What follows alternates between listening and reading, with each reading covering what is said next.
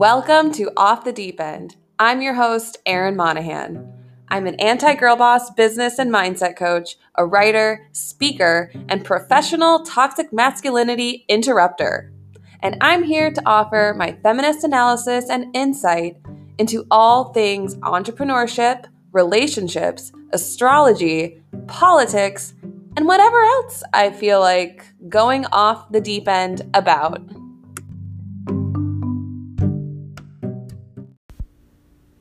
Hello, hello, friends. This is Erin Monahan. I'm your host of Off the Deep End, and I am a trauma informed mindset coach and business coach and speaker and writer and professional toxic masculinity interrupter at your service. It is early in the morning. I got like four hours of sleep last night. I've been doing this really horrible habit of like not eating enough during the day. So I wake up really early, and so I need to get better about making food for myself and eating more. And I just want to share that piece because as an entrepreneur, this is one of my biggest struggles is finding time to do everything and run Terra Incognita Media and all the responsibilities that come comes with that, and then also all the responsibilities that come with running your own business, running my coaching business, and also just being a human in the world and wanting to take care of my health and do things that I enjoy, like running and climbing. And for me, when I'm stressed out, I, yeah, eating consistently, eating meals, preparing meals is like the thing that goes out the window. And also showering. It's, and I just get really lazy and don't want to shower. so, uh, if that's you, you're not alone. But, anyways, um, yeah, that's all to say. I'm recording this after like only getting four hours of sleep, and I am feeling a little out of it. But I wanted to start this podcast back up. It's been like six months, and I, yeah, I'm feeling very called and inspired to get on here and connect with you and share with you, with you what's been going on for me and what's on my mind. And I'm currently feeling really inspired and called to talk about grief and entrepreneurship and how our identity is wrapped up in our entrepreneurship, but also how we need to, or and also how we need to separate our identity from entrepreneurship. Because it can get really blended and blurry because we when you become an entrepreneur or a service-based provider uh, your identity can get really enmeshed and I love that about this. That the, I love that I can be myself and that my brand is me. And at the same time, you are a human being and you are not your work. So those things need to be distinct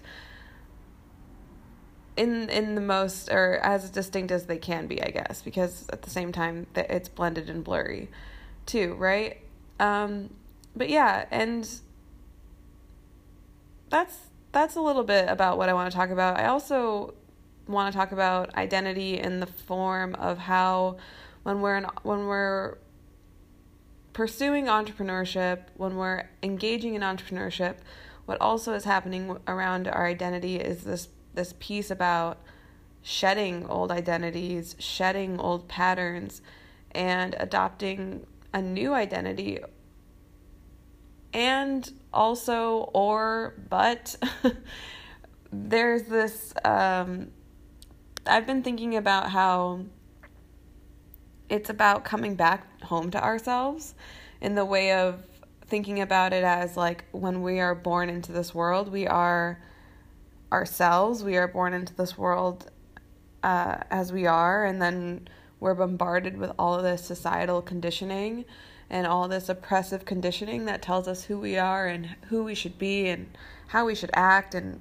what, how we should dress and what we should think and what we should aspire to be and all these things. And so I also believe that entrepreneurship is the process of healing and is the process of unlearning and learning all these things at once. So integrating lessons, but also disintegrating from lessons that you've been taught that you might have found over time don't serve you and you want to release.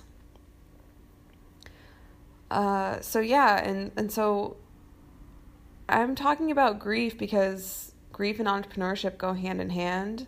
I want to talk about grief when it comes to shedding these layers of our identity and how entrepreneurship requires you to go against the grain of what you've been taught and everything that you've been told about who you are, how you can make money, how you're supposed to live, and what options are available to you are suddenly in question.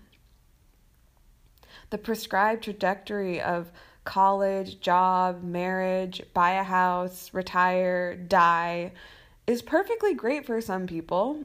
I mean, that can provide a lot of stability and for some people that really works and and for others it just doesn't.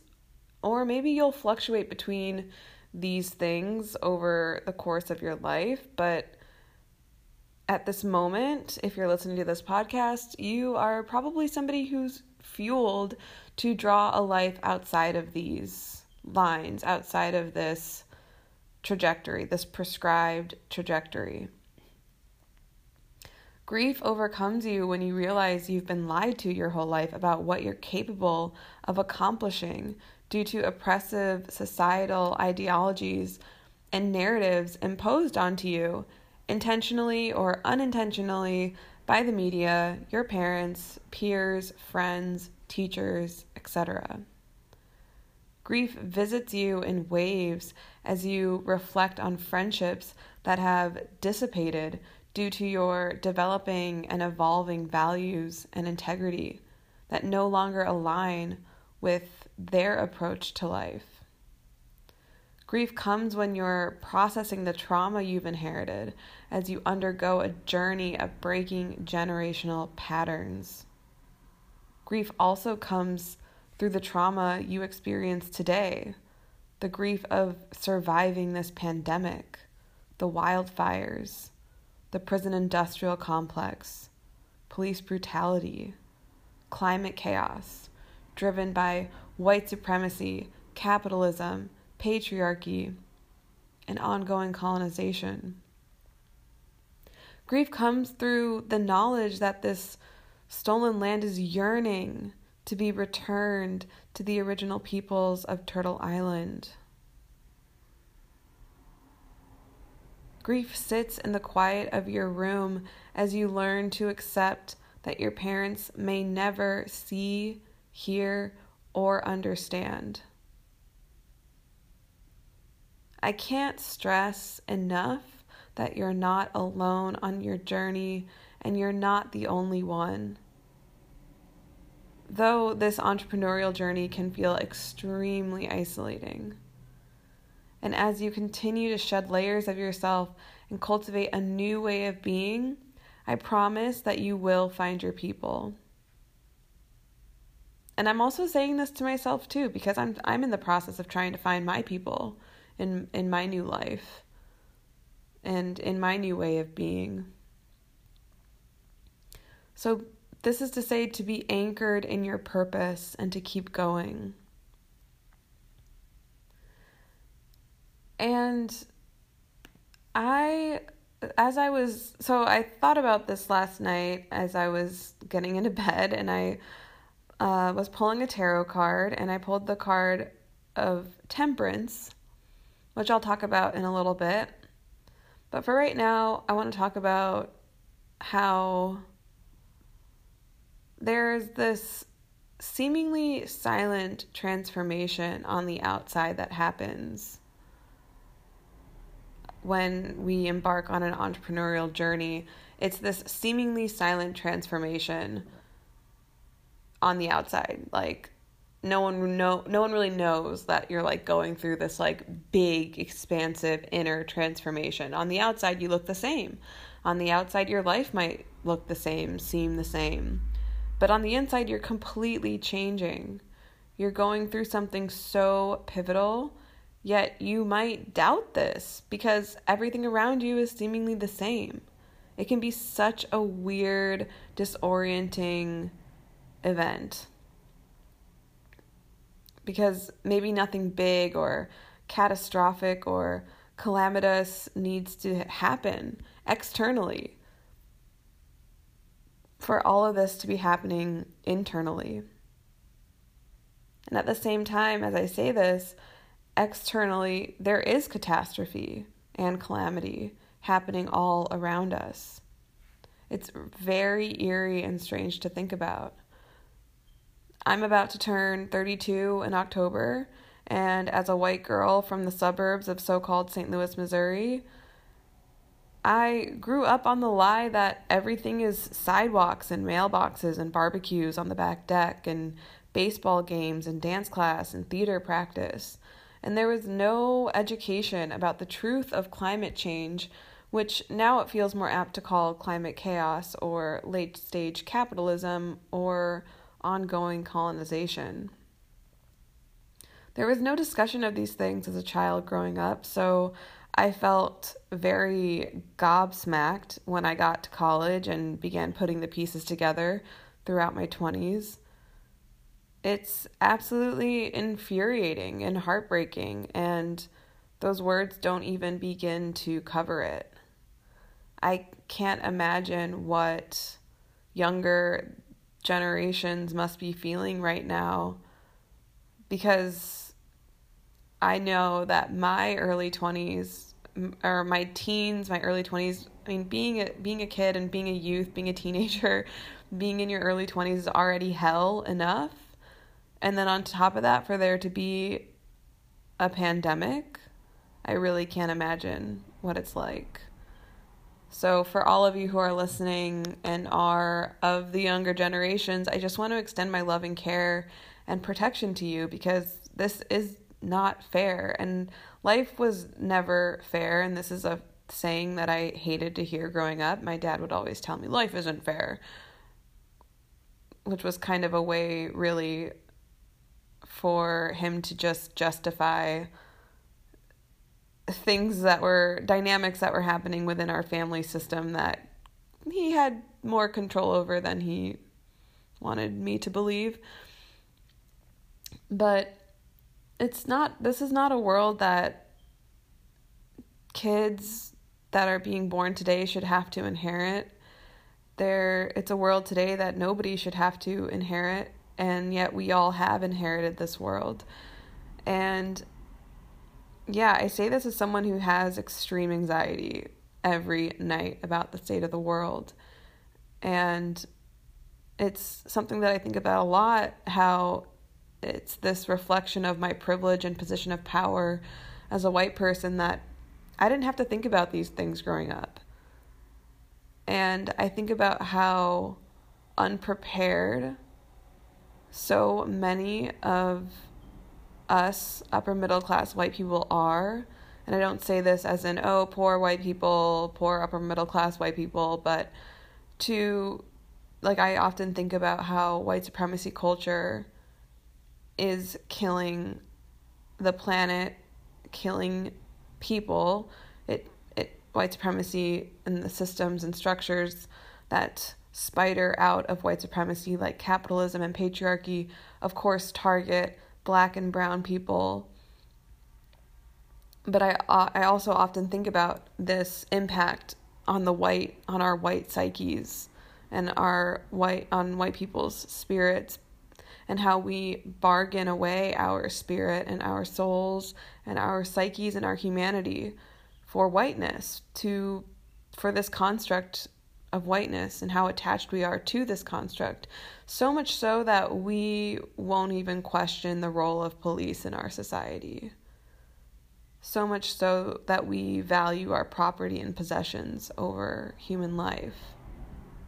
And it, this, of course, wouldn't necessarily be maybe an explicitly expressed sentiment in among the white people that I know, but it's within our actions, it's within the structures that we participate in, in the belief systems that we cling to. And so when I say how unprepared many of us upper middle class white people are, it's I when I say that I mean to say that I'm thinking about the way that we've devised and perpetuated these systems that keep us separate and emotionally and spiritually bankrupt. And that these systems of oppression that as white people we cling to, they are also killing us. And I'm not talking about being unprepared maybe in a material sense, but more of an unpreparedness spiritually and emotionally. Because white supremacy strips us of real community. And there's this huge chasm that I've been reflecting on between what my parents thought they had to prepare me for and what I'm experiencing and expected to move through today. Also, white supremacy has us conditioned to keep things quiet, sweep it under the rug, repress your emotions, repress the truth. For a really long time, for many years, maybe even my whole life, I spent exhausting myself over the effort of trying to get my parents to see, to get them to listen to me, to hear me, to understand me, and where I was coming from about my chosen path, about my ideas and perspective, about the ideas and perspective that I was learning from anti racist educators.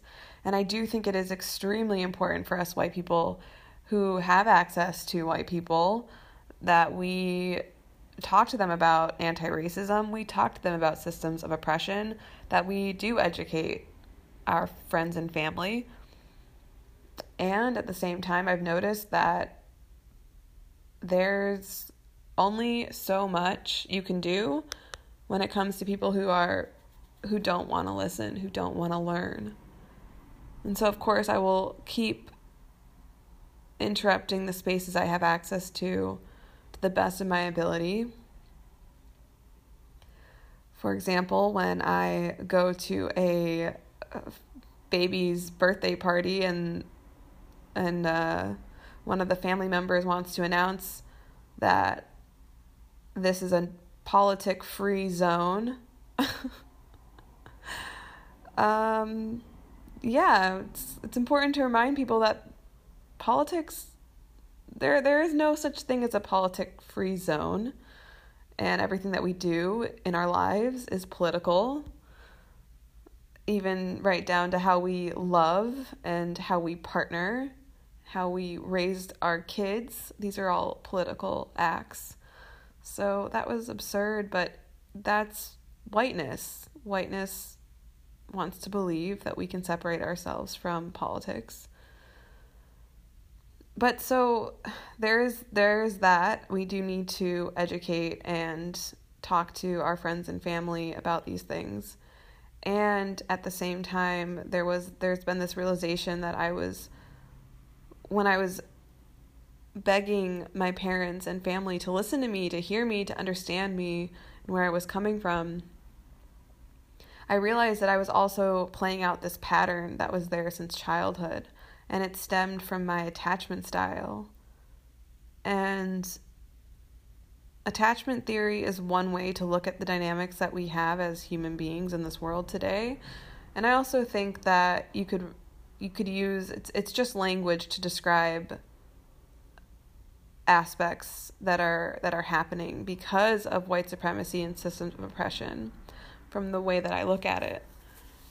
It can be helpful to describe and, and maybe this language will be helpful for you. Maybe this lens or this theory might be helpful for you to look at and to consider.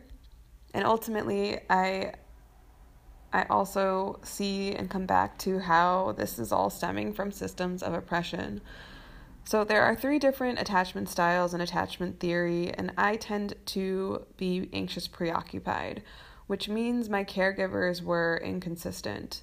There was no telling if they would be there or not. Sometimes they would show up fully and I could rely on them for my needs, and sometimes they wouldn't.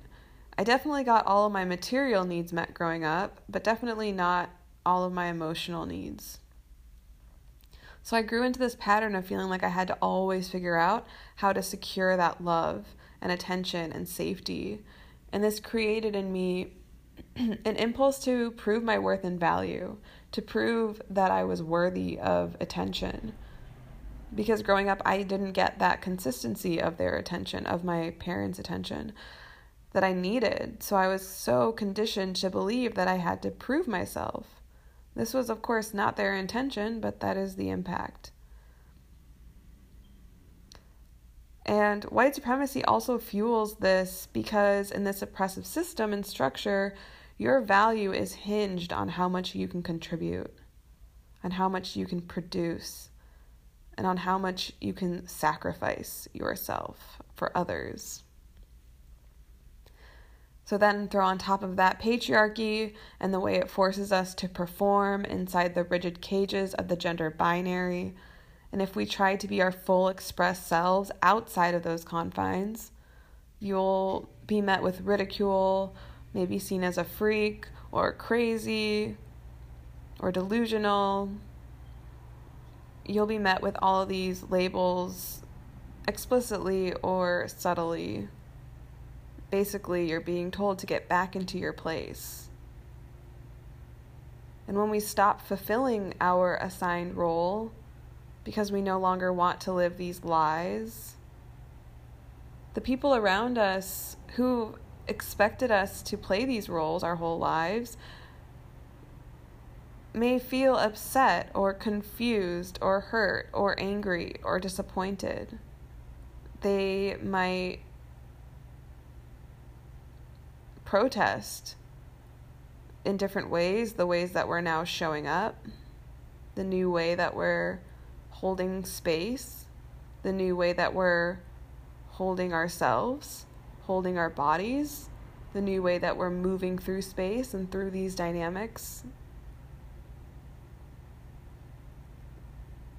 My therapist said in one of our sessions, she told me that breaking these patterns might feel isolating or renegotiating the boundaries that I have with my family or with my friends, which is an ongoing process. Even just waking up to the realization that you can renegotiate your boundaries with your family and your friends can be huge, can be life changing, can be a huge shift internally.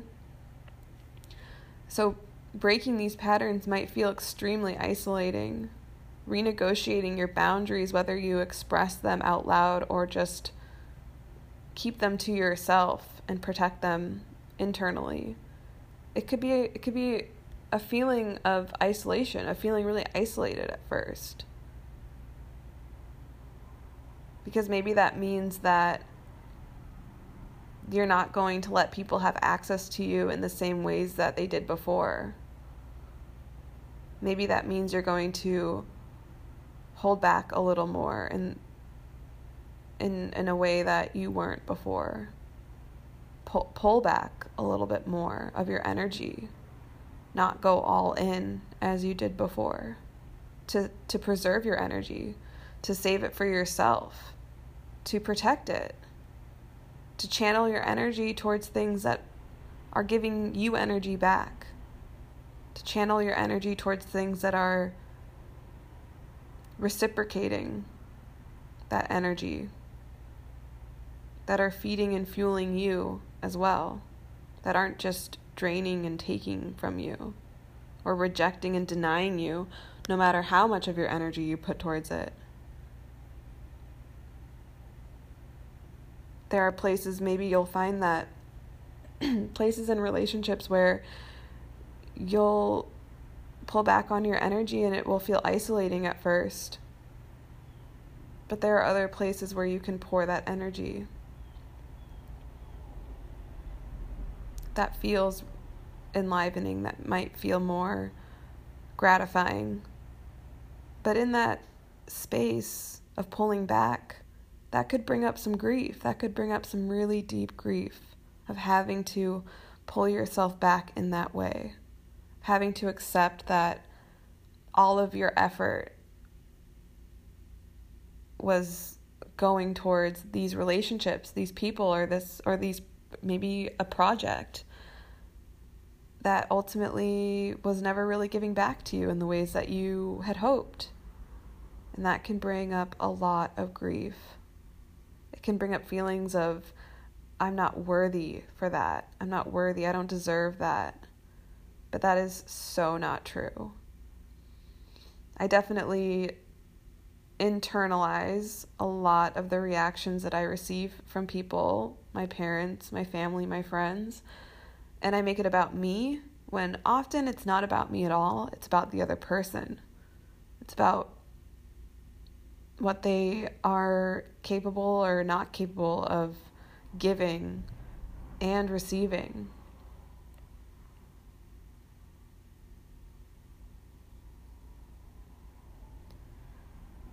And I guess I'm still learning the lesson of only investing in people when it feels reciprocal. And also remembering that I don't need to give my entire being to every discussion, every phone call, every gathering, every message. I don't need to pour all of my heart and soul into every interaction. I can reserve some of that energy for me. In fact, I must. You must. As we become more conscious of the world around us, our relationships, and of ourselves, we will see that we have a choice. Often we, we have choices, and I'm talking about this outside of abusive relationships. In abusive relationships, it is never your fault. And in abusive relationships, you don't have a choice. So, this is, I'm speaking of this outside of an abusive context. So, to a degree, we might be able to find ourselves with choices and we can renegotiate the boundaries and levels of commitment we bring into our relationships, into our projects, our work projects, our work relationships, our friendships. And that includes our relationships with our family and old friends, I feel like these are the hardest places where we have a hard time negotiating, renegotiating. So, negotiating isn't just for business. For example, in my family, the performance of family is extremely important. You're supposed to always show up for the baby showers, the weddings, the holidays, but on a casual basis, we never really see each other or really talk to each other. This is a deeply painful spot for me because there is this constant message growing up of family is always there for you. And I just never felt like this was really true because I always felt rejected and denied by my family growing up when I showed up fully as myself. Again, I know that this was not their intention, but that is definitely how I have felt. So when I chose to not go to one of these family functions, I chose not to go to a baby shower, a virtual baby shower, a few, like a month or so ago, to prioritize my partner because he was going through a really hard time and I wanted to support him and I wanted to be there for him. My mom got so incredibly pissed at me. she was more mad than my cousin who was having the baby shower. And I had talked to my cousin, and we had both talked about how there's this ridiculous pressure in our family to show up to these events. And if you don't show up, you're a fucking piece of shit. and you better watch out because you might not get any presents at your baby shower if you don't come to this baby shower. Not that I'm planning on having kids, but I have been thinking about having a baby shower for my business. Like, where are all of my gifts for birthing this business into the world? Like, seriously, though. As somebody who's not going to have kids, it's it's very apparent and clear that if you don't have like how difficult is it to be a single person in the world living off of a single income and then trying to build a business yeah anyways, that's a tangent for another day, but you know, going back to this whole negotiating boundaries with our family and choosing yourself and and channeling your energy where it's you know where where you maybe would rather channel it. My mom got so mad at me for not going to this baby shower. It was like impressive how mad she was. And after a couple of conversations that were you know maybe not actually conversations technically they were maybe just her yelling and being mad. I realized that she was projecting onto me and how this realization was like one of many because i was like wow this has been a lifetime of her projecting onto me because she was she'd basically kind of in her anger and in her frustration she like admitted that or she she was describing how she how she always shows up, how she always has to go to these events. and I was like, "Okay, that's what you're doing. That's your choice. You are an adult." and that's your choice.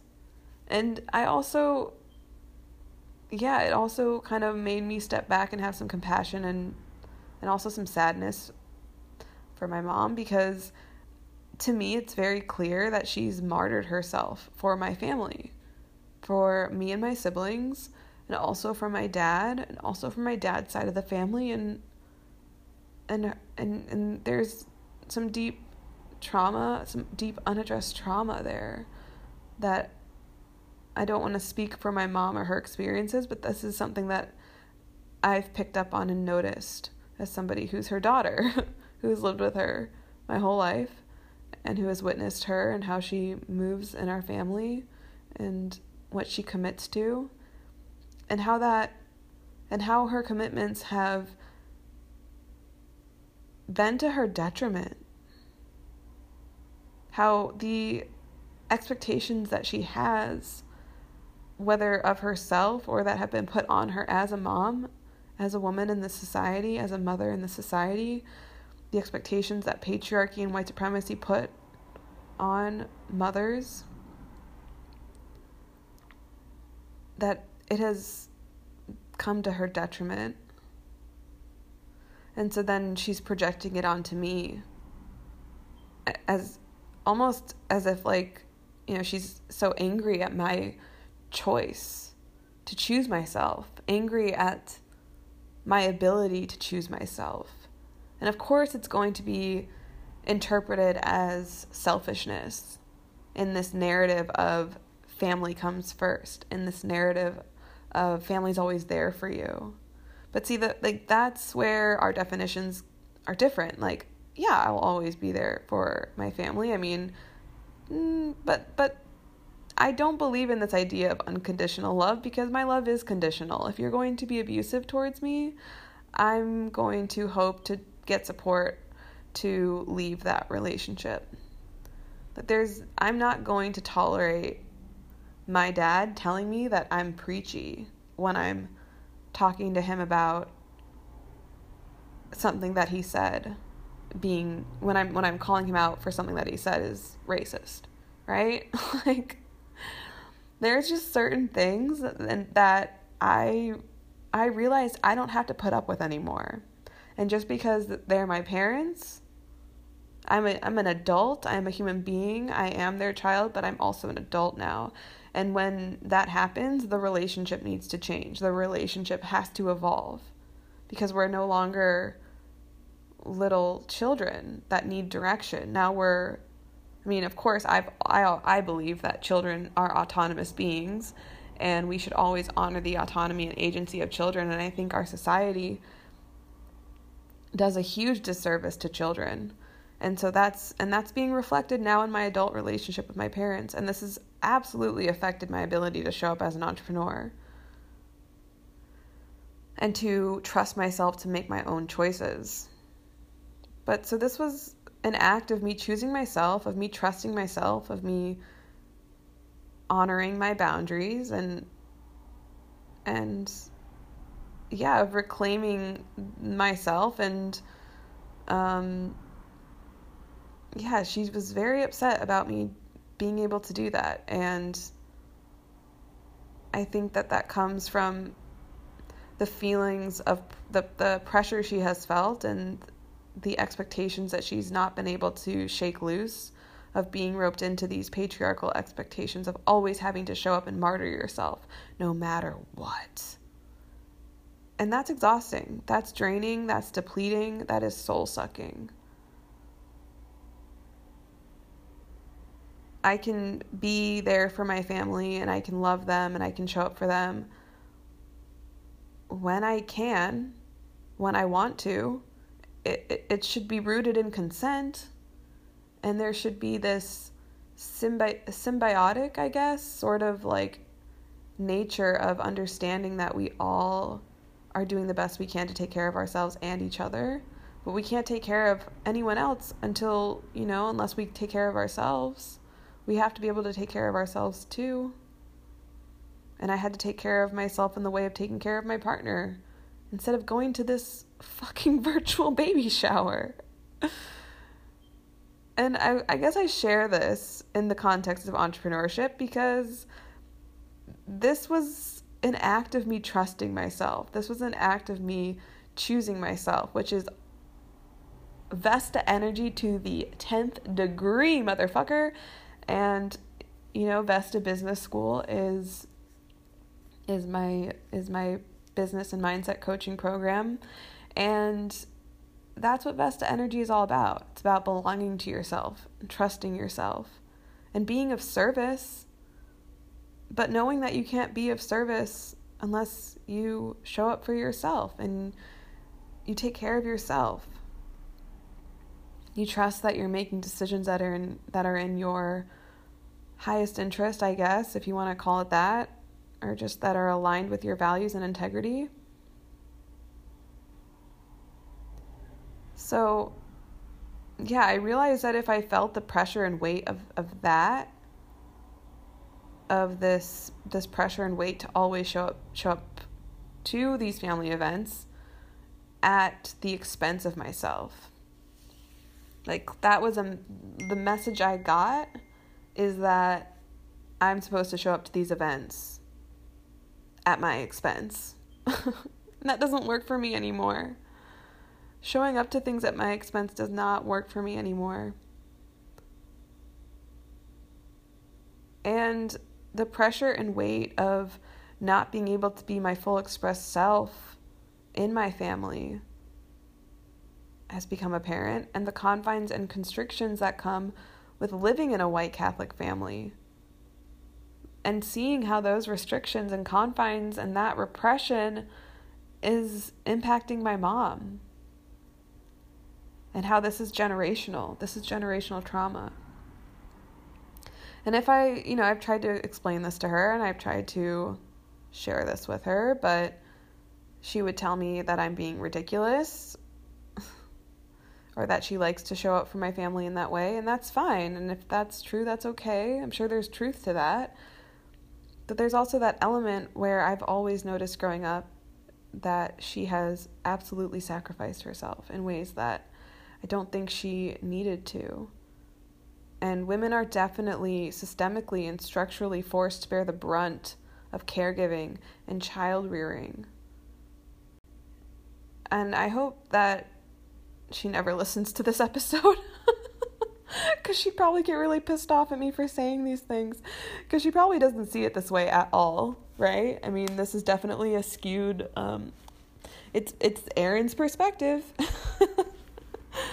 it's not, yeah. So and I and I feel weird a little bit because I'm like I'm not trying to speak from my mom's experience, but this is just what I've witnessed, and I'm witnessing the impact and this is what I've experienced in my body the impact of of this growing up in that generationally and and just in that in these dynamics in our family. So and I'm by no means saying that my mom hasn't stood up for herself because she has. She's the person who has given me my my ability to speak up for myself and I get all of my fire and drive to speak the truth and stand my ground if I ever need to from her.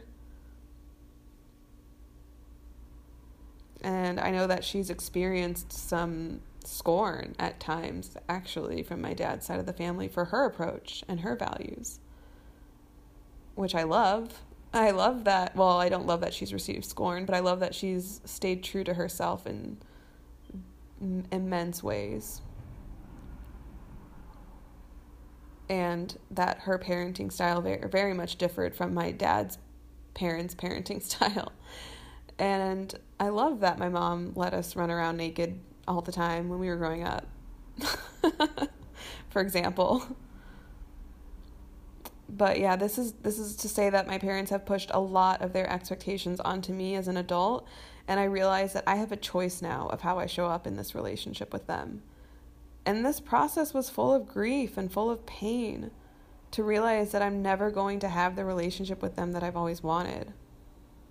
And this was really necessary for me to look at and to hold in order for me to move forward with my entrepreneurial path. Because denying this for so long meant that I was expending my precious energy on begging them to see me and begging them to show up for me in the ways that I desperately needed and deserved, but that they just couldn't. They just can't.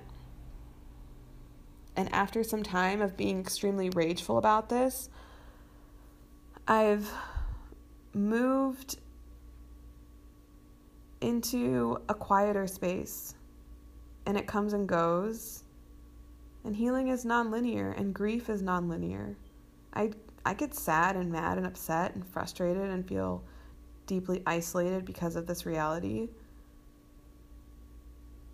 Because it feels like I've become this total stranger, this totally strange person when I'm with them now sometimes, and I wonder if they feel that too. I mean, they must feel it, but I don't think that they want to talk about it. And I don't I don't really either because it will just be a conversation about how I have to change my attitude. and I'm not trying to have those conversations with them anymore. As an adult, I realize that actually how I see the world is valid and it is wise. And I'm picking up on things and perceiving things that they've told me aren't there but I won't allow myself to be gaslit anymore. And so I'll just keep my truth. And I keep my truth even if they don't want to see it, or even if they don't understand it or hear it or believe it. I know it's true. So personally, I've come to understand that my relationship with my, with my parents has certain limitations and the pain is still there, but not as viscerally or as stunting as before because I'm accepting what is the reality now, when before I was resistant and denying it. And so that space is extremely painful to be in, and I'm sending you so much love if you, if you happen to be there right now with your parents or your caregivers.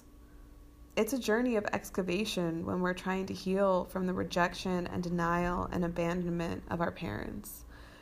And we might feel this every time we're with them.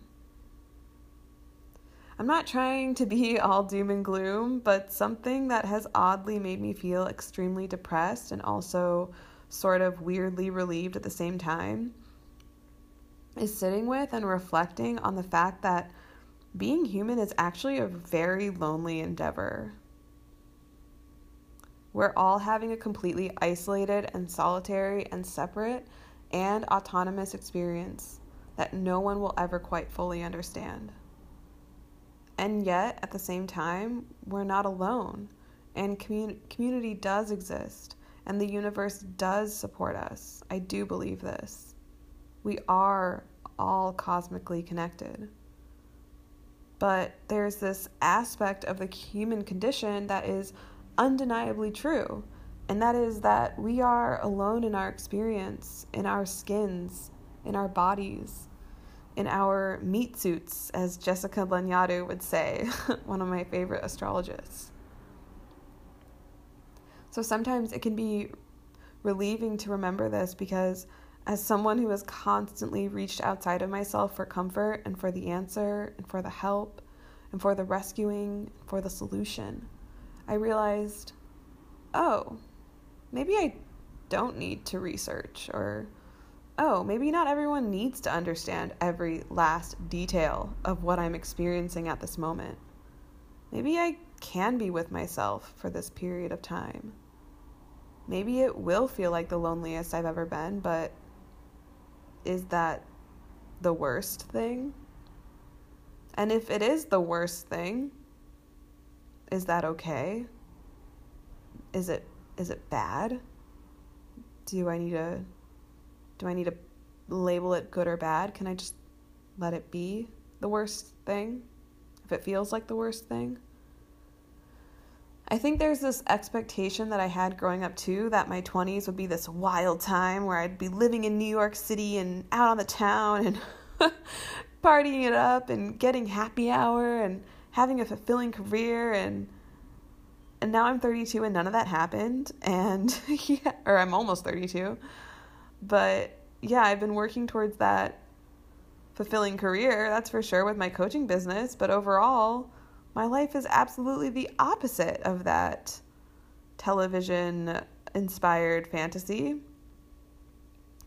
Right now, we're living through a pandemic, climate chaos, a violent police force and government. I have no social life.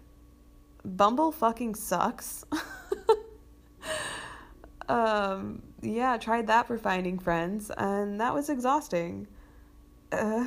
um, my partner is a wildland firefighter, and I never get to see him. So, and I'm also constantly worried about his life. And my family is in denial of our deep disconnections. I've also have beautiful connections with people. I do have friends and I have many beautiful connections that I've made through Instagram actually, and I love that. And I go to the climbing gym and have my social interactions there, which are kind of nice sometimes. Sometimes they're not, and want the toxic masculine bros to leave me the fuck alone. But yeah, when I think about the phrase life is what you make it, I guess I want to change it to life is how you think about it. And the last few years has been one of me drastically changing the way that I view life and the world and the shoulds and the supposed tos that are imposed onto you. I realized that so much of my anxiety was imposed by society. Like the anxiety of, I should be more successful, I should have more stability, I should have more savings, I should blah, blah, blah. And then I realized, okay, but this isn't how my life is at the moment. And all of these shoulds are causing me so much anxiety and eating away at me and causing me stress, and it's pretty unnecessary. What if I just accepted where I am now and zoomed out and put it in perspective?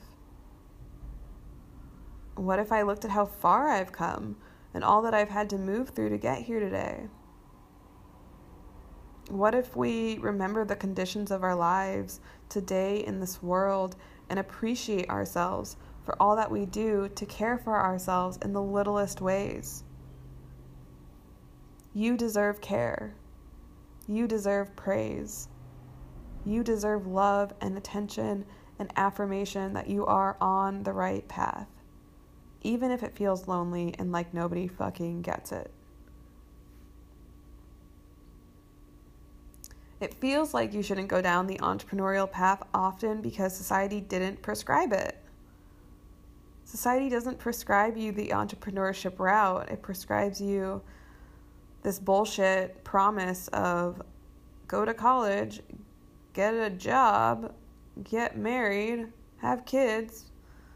Oh yeah, and you got to buy a house somewhere and then you retire. And that's just that's great for some people. I would love aspects of that stability maybe down the road. But I mean, right now I would love that stability in some ways. But that that doesn't work. We we have come to find that you get a degree and you're still fucking screwed in this society. So it's a scam, but there are benefits and and sacrifices to be made from going down that route and then also from going down the entrepreneurial route and it doesn't have to be either or either. But and, and just because society didn't prescribe the life path that you're on doesn't mean that it's wrong. You're on your path and you're going the right way not because there is a wrong or a right way but just because it's the way that you're going right now and you can always change your mind the way you're going right now will have you looking back on everything in a new and different way. And you can reassess down the road what you think and believe.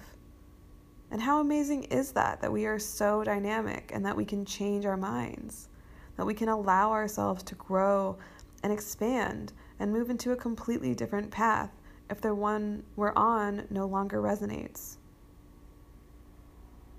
I think the times we get ourselves into stress and trouble is when we hold on to something for so long because it's what we've always known. And we're so attached to that version of our lives that we're not even allowing ourselves to dream of what life could look could look like outside of the current reality. So I invite you to let yourself dream outside of the current reality that you're in while also accepting it. Accepting this reality and finding just even one small way that you can feel grateful for what you do have in your life and what you have created for yourself, and being proud of yourself for where you are today, and also at the same time asking, what could life look and feel like if you loosened your grip just slightly on the reality that you're experiencing now and let yourself dream outside of that and go towards that dream despite it not having a guarantee.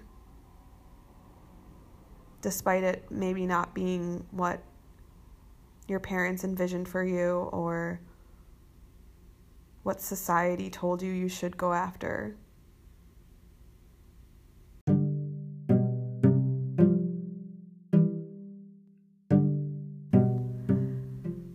Well, this turned into a longer episode than I was anticipating. I have other things that I wanted to talk about. Like I said at the beginning, I wanted to talk about the the Temperance tarot card because I feel like that's very much related to what we're discussing, and I guess we're just gonna have to have a part two.